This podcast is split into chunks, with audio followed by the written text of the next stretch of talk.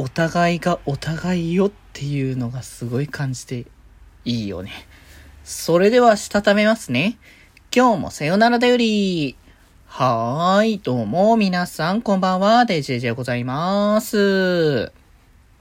はい、この番組は、今日という日に、さよならという気持ちを込め、聞いてくださる皆様にお手紙を綴るように、僕、デジェジがお話ししていきたいと思います。はい。ということで、えー、今日はね、祝日というところでね、皆さんね、お休みされてる方もね、多いんじゃないかなというところで、まあ僕もね、なんか、お休みだし、いっか、みたいな感じで、結局昨日も、朝の4時 もう夜じゃないのもね、朝の4時ぐらいまで起きてて、で、まあ10時前後ぐらいでちょっと目が覚めつつも、まだ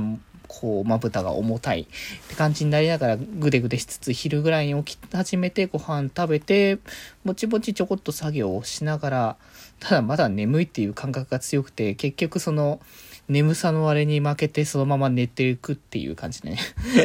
ちょっと遅めのお昼寝をして、で、その後に少し作業を始めてみたいな感じで、ほぼ寝てる。休みらしい感じにはなってしまいましたなというところでございますけれどもね。まあまあまあ、休める時には休めとね、みんな言ってますのでね、そういう時にはちゃんと休みましょうね。まあその分この後はね、作業やったり、配信したりとかしながらね、今日はぼちぼち進めていきたいかなとね、思っておりますので、はい。ということで、えっ、ー、と、今日は一応木曜日の、ね、推しの日っていう形のやつなので、そう、これ紹介し忘れてたというか、あの、語ろうと思って忘れてたじゃないけど、いろいろ、間間にいろいろ挟まってたからなんですけど、えっ、ー、と、アイドルマスター最大の49エレメンツですね。はい。こちらの CD シリーズの紹介っていう形でね、えー、話していくやつですけど、まあ、前回、えっ、ー、と、カフェパレの08のね、話をさせていただいたんですけれども、えー、今回はその前というか、まあ、同時発売されてる07の、えーアルテッシモのね、CD の件について、ちょっとね、話していきたいかなとね、思っているんですけれども、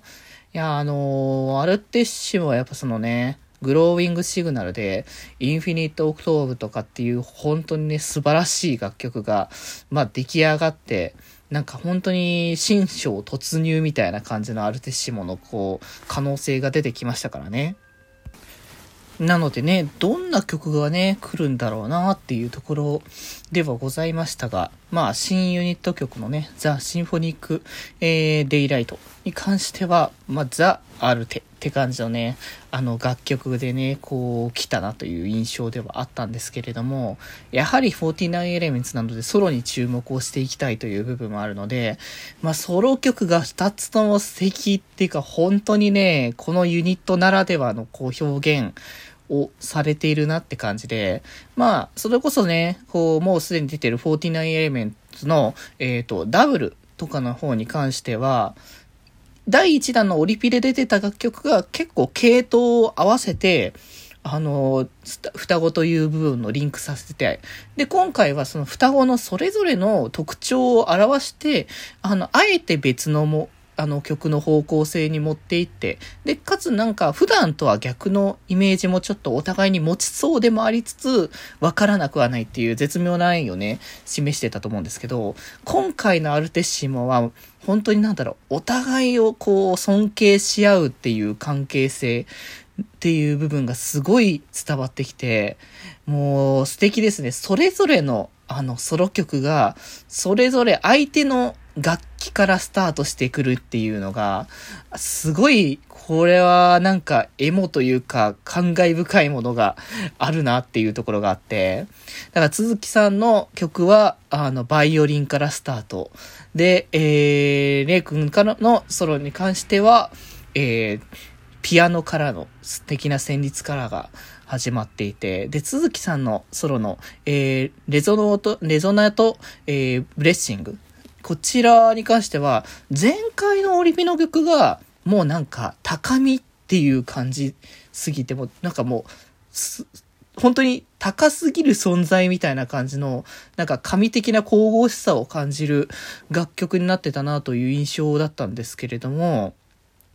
まあ、今回もその、そういう要素はなくないんですけど、よりなんだろう、音楽楽しむとか、まあ、その、レイ君と一緒にこう奏でているっていう部分を楽しんでいるっていう、そういうのも感じるし、えっ、ー、と、レイ君のオーラーモーメントの方も、その前回もその楽しげな雰囲気みたいなものも感じながら、よりその音を心地よくこう楽しみながら歌っている。なんかその音楽をより楽しみながら二人で奏でているっていう部分をなんかより感じて、いや素敵だなって改めてね、こう思ったので、まあ、ぜひ本当に、ね、この間だから配信やってた時に、このレ、あの、鈴木さんのスローがもう40、40秒ぐらいは、あの、基本的に、あの、感想というか、バイオリンで始まるっていう、なかなかこのサブスク時代には挑戦的なことをしているなというところですけど、まあ、レイ君のね、素敵なバイオリンを奏でたものを聞いた後に、鈴木さんの素敵な歌声をね、聞いていくというね、ものになってるので、ぜひぜひ堪能していただければなと思っております。はい。ということでね、多分もう、もう近々ね、あのー、49 Elements の9、10の視聴とかも、来るのではないかな。多分来月の末ですから、そろそろ来てもおかしくないタイミングなので、果たしてフレームとフラックスはどんな楽曲になるかお楽しみにという感じで、またね、出てきたらそちらのね、感想とかも語りたいかと思います。ということで今日はこんなところで、それではまた明日バイバーイ